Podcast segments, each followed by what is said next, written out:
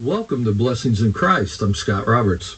Blessings in Christ is also the Church of Christ, preaching the gospel of our Lord and Savior Jesus Christ, of he that believeth and is baptized shall be saved. The Church of Christ is scriptural in name, Romans 16 16, scriptural in origin, Colossians 1 18, scriptural in doctrine, 1 Timothy 4 16, and scriptural in practice, James 1 and 22. Our lesson today is by Joey Fox from the Southside Congregation in Beattyville, Kentucky. He's bringing us a wonderful lesson on what we should watch. And we know as Christians we should always be uh, sober and vigilant and always be waiting for the return of our Lord. Uh, we hope that uh, you enjoy the lesson and please like us on Facebook. Thank you. Hear the blessed Savior calling the oppressed. Holy Mary, Lady, come to me and rest.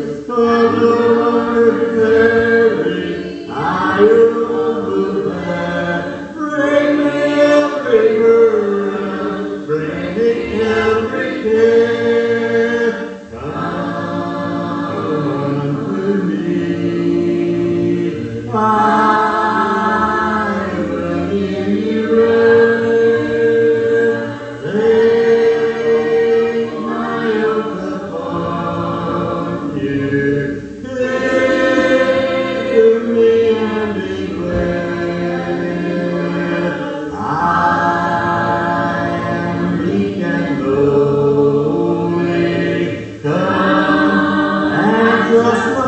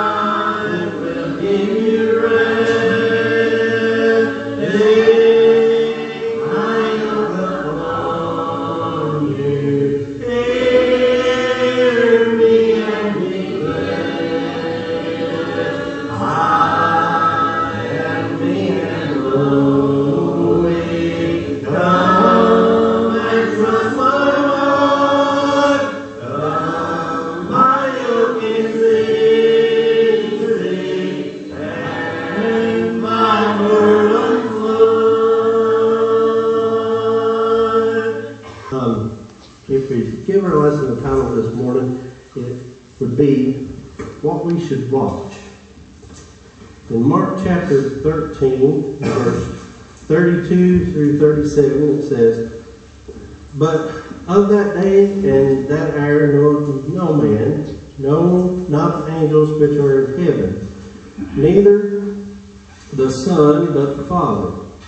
Take ye, take ye heed, watch and pray, for ye know not when the time is. For the Son of Man, man is as a man taking a far journey, who left his house and gave authority to his servants, and to every man his work, and commanded the porter to watch. Watch ye therefore, for ye know not when the master of the house cometh, at even, or at midnight, or at the cock crowing, or in the morning, lest coming suddenly he find you sleeping. And what I say unto you, I say unto all, watch. Well, there's a lot of things that we can watch, a lot of bad things that you can watch, there's a lot of good things that you can watch, but we need to be watchful for our souls. Uh, that's the biggest thing that we need to concentrate on and watch. Watch how we live our lives so that we'll be found faithful at the end of life's way. It, here he's talking about a man taking a far journey and, and leaving his stuff in the work. Well, that's us. We're, we're to be doing the work. And when the Lord comes, he's going to find us so in doing if we are doing what he asked us to do. Well, with watching and, and looking out for ourselves, we need to watch our words. Uh, you know, you can say a lot of things, and it can cause a lot of pain. You can say a few things, and it can make people happy. But our words need to be those of the words of the Lord and what He has offered for us.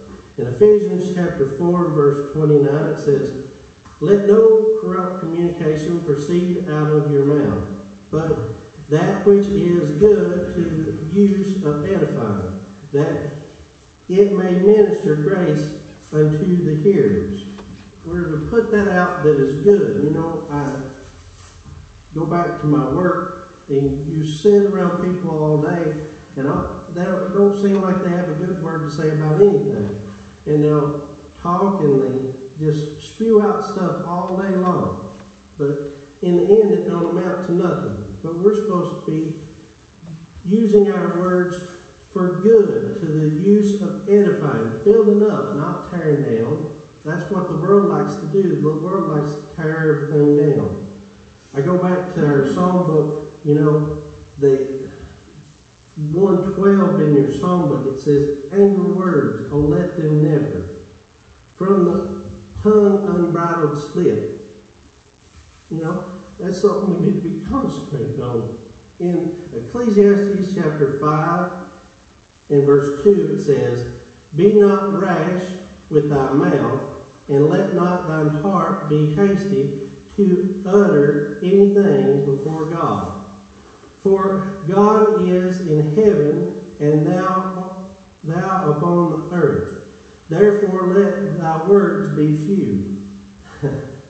That's that's hard to do. There's so many people in the world that all they want to do is talk. It's just talk, talk, talk, talk, talk, talk, talk. Spew out words, spew out words, and then you look in these. Uh, uh, I look at a lot of articles on the on the internet and on my phone to try to catch up on things, catch up on what's going on in the world. I'll get started reading a story and I'll get about halfway through and I'm just so tired of reading up and reading what they have to say. It's just get to the point. Let's get get down to it and tell me what, what I need to know with a few words. I don't need to know all the, the who tos and what furs. Just just tell me what, what we're talking about. And that's pretty much what the word of the Lord is. It's to the point. With a few words. A few words is enough to, to save our soul. And that's what he looks at here. In James chapter 1 and verse 19 through 20, it says, Wherefore, my beloved brethren, let every man be swift to hear, slow to speak, slow to wrath. For the wrath of man worketh not the righteousness of God. I must, must confess that I'm not one that is swift to hear. I'm swift to speak a lot of times and uh, have a lot of wrath sometimes that I shouldn't have. That gets me in trouble a lot of times. But he says here, swift to hear, slow to speak, and slow to wrath. We're not to move with indignation. What is indignation? Anger. We're not supposed to move with indignation. He wants us to be those that are meek and lowly and trying to figure out how to help people and build them up. In Matthew chapter 12 and verse 36 and 37, it says, But I say unto you that every idle word that man shall speak, they shall give an account thereof in the day of judgment. For by thy words thou shalt be justified, and by thy words shalt thou shalt be condemned. Our words are going to get us in trouble. If we're not real careful, how we use our words can get us in trouble. We better be watching how we speak. Then we're going to spend a little time in Proverbs. In Proverbs chapter 25 and verse 11, it says, A word fitly spoken is like apples of gold in pitchers of silver. You think about that. If we say it just right, say the right things, you don't have to say a whole lot. It's fitly spoken. It's just right. That brings you mind of the old old adage. The the the story of Goldilocks. She, one was not good enough, one was a little less good, but when she got right where she needed to be, it was what? Just right. Everything was just right. It was fitly spoken. Then in Proverbs chapter 15 and verse 1 and 2, it says, A soft answer turneth away wrath, but grievous words stir up anger. The tongue of the wise useth knowledge aright, but the mouth of fools pour out foolishness. You know, uh, the Proverbs, uh, Sister Laura told me one time that Proverbs was one of the best places to preach from. You learn a lot of stuff. They were the words spoken by King David and, and the things that he had to say, the Psalms and the Proverbs and things of that time. You go through there and you start reading. Everything that it says, it's in a proverb, but it relates to our life, just like the parables that Christ taught in our lesson, in our Bible study lesson this morning. They fit to what we have to offer. He says, Here, soft answer turneth away wrath. Uh, I'm, I'm going to talk on myself again, and I'm preaching to myself this morning too, but I'm going to talk on myself a little bit. That's Kayla's problem with me all the time, is I talk too loud. I yell. I yell at her. But to me, I'm not yelling. I'm, I don't feel like I am, but then maybe again I am. But maybe sometimes I could use a better way of just talking to her softly and telling her the story that I need to tell instead of her. That would be better. And then in Proverbs chapter 16 and verse 24, it says, Pleasant words are as an honeycomb, sweet to the soul, to the soul, and health to the bones. It says pleasant words are honeycomb. You think about a honeycomb, how, how rich it looks when they open up and there's that, that honeycomb with all the honey on it. There, it's sweet to the soul. It helps the soul if we use those pleasant words. Now, friends, I'm going to tell you, not all the words in the Bible are pleasant words if you're not doing what it says. But if we're doing what it says, they should be pleasant words to us. Pleasant words. well, some other things on words. James chapter 3 and verse 2 through 6, it says, For in many things we offend all. If a man offend not in word, the same is a perfect man, and able also to bridle the whole body. Behold, we put bits in the horse's mouth that they may obey us, and we turn about their whole body. Behold also the ships, which through though they be so great and are driven of fierce winds, yet are they turned about with a very small helm, whithersoever the governor listeth. Even so, the tongue is a little member and boasteth great things. Behold, how great a matter a little fire kindleth. And the tongue is a fire, a world of iniquity. So is the tongue among our members, that it defi- defileth the whole body, and setteth on fire the course of nature, and it is set on fire of hell. You think about that. Uh, just a few words spoken can take somebody off on a trail that they shouldn't go. E- even in the gospel, you think about it. People will tell people, uh, you don't need to be baptized. There's no need in that. Well, then they take that hook, line, and sinker. That was just a little word that you don't have to. You don't need to. But then uh, you think about Adam and Eve. Eve, they told her, You shall not surely die, instead of Thou shalt surely die. The devil had her to believe that one word, not, was enough, one word was enough to condemn us all. You know, uh, just think about that. How our words are used and how our tongue. And, and he says here is if we're able to bridle our tongue and keep it in check, the same as a perfect man. Ain't that what we're striving for? We're striving for perfection.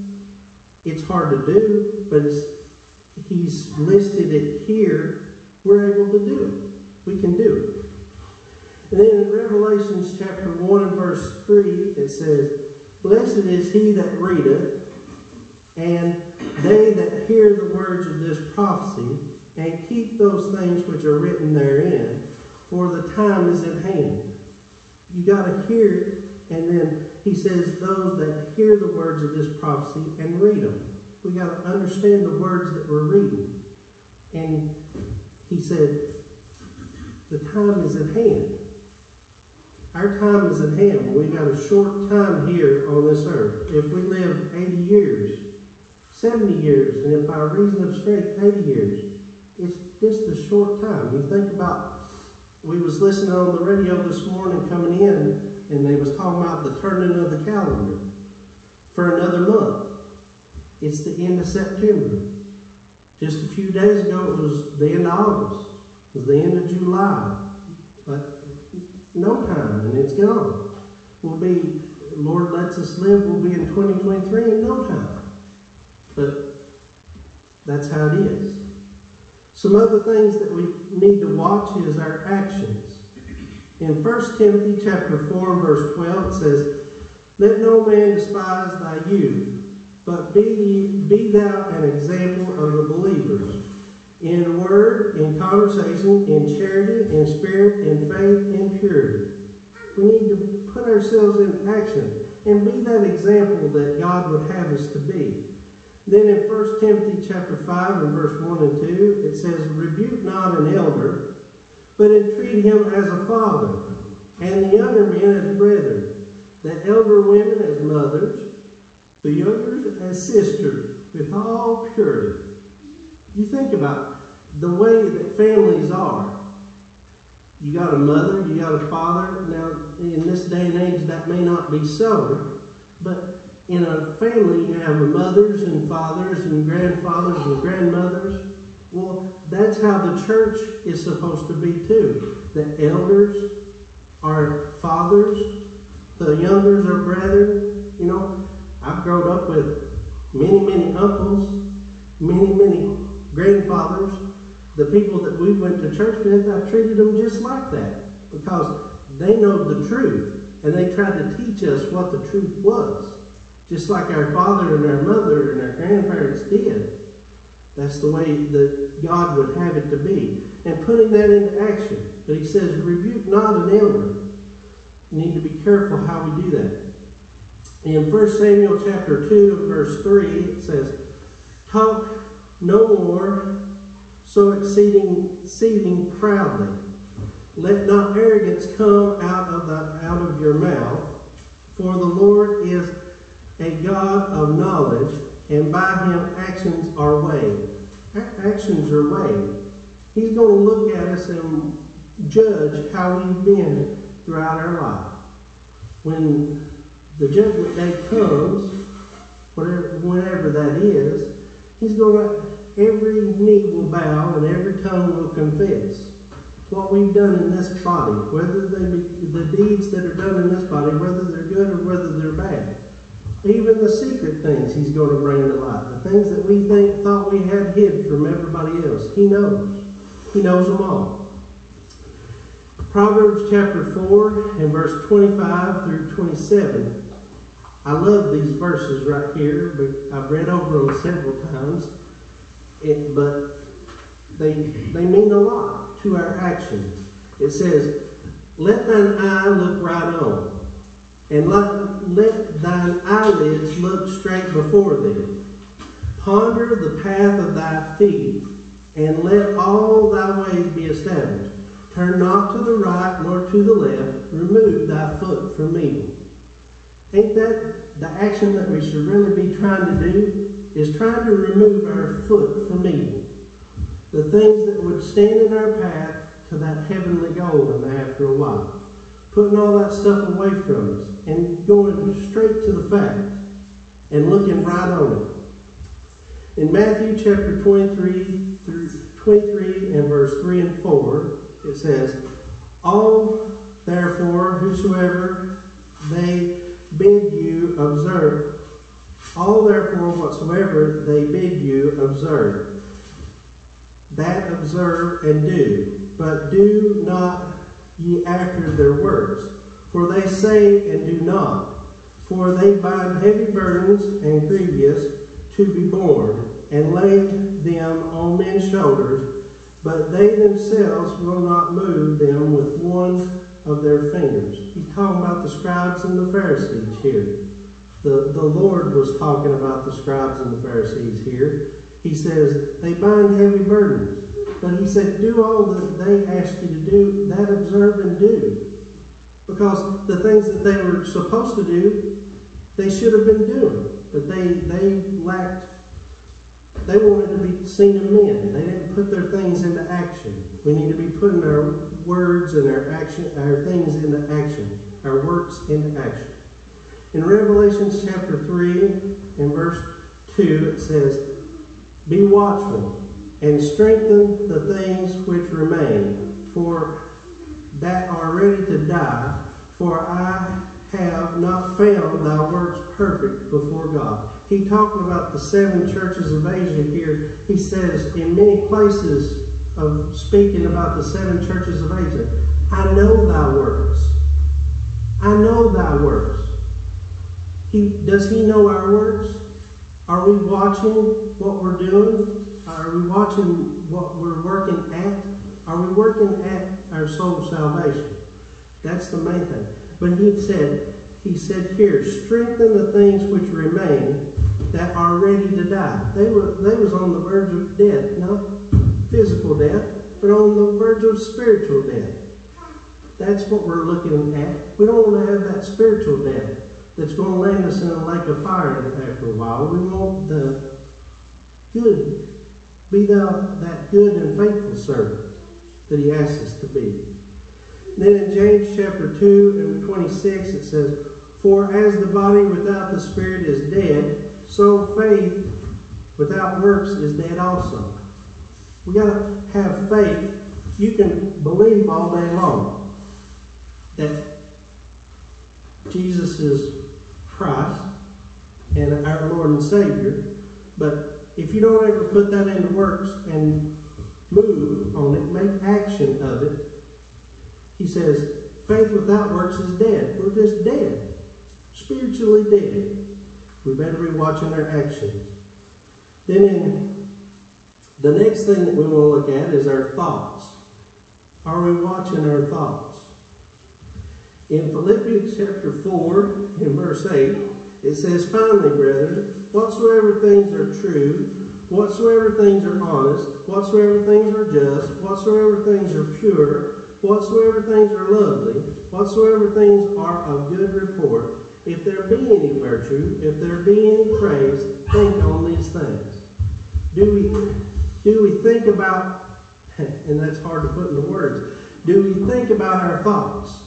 it sounds funny to say, but do we think about what we're thinking throughout the day? Are we putting it on the good things, the pure things, the lovely things? Or is it on the other side?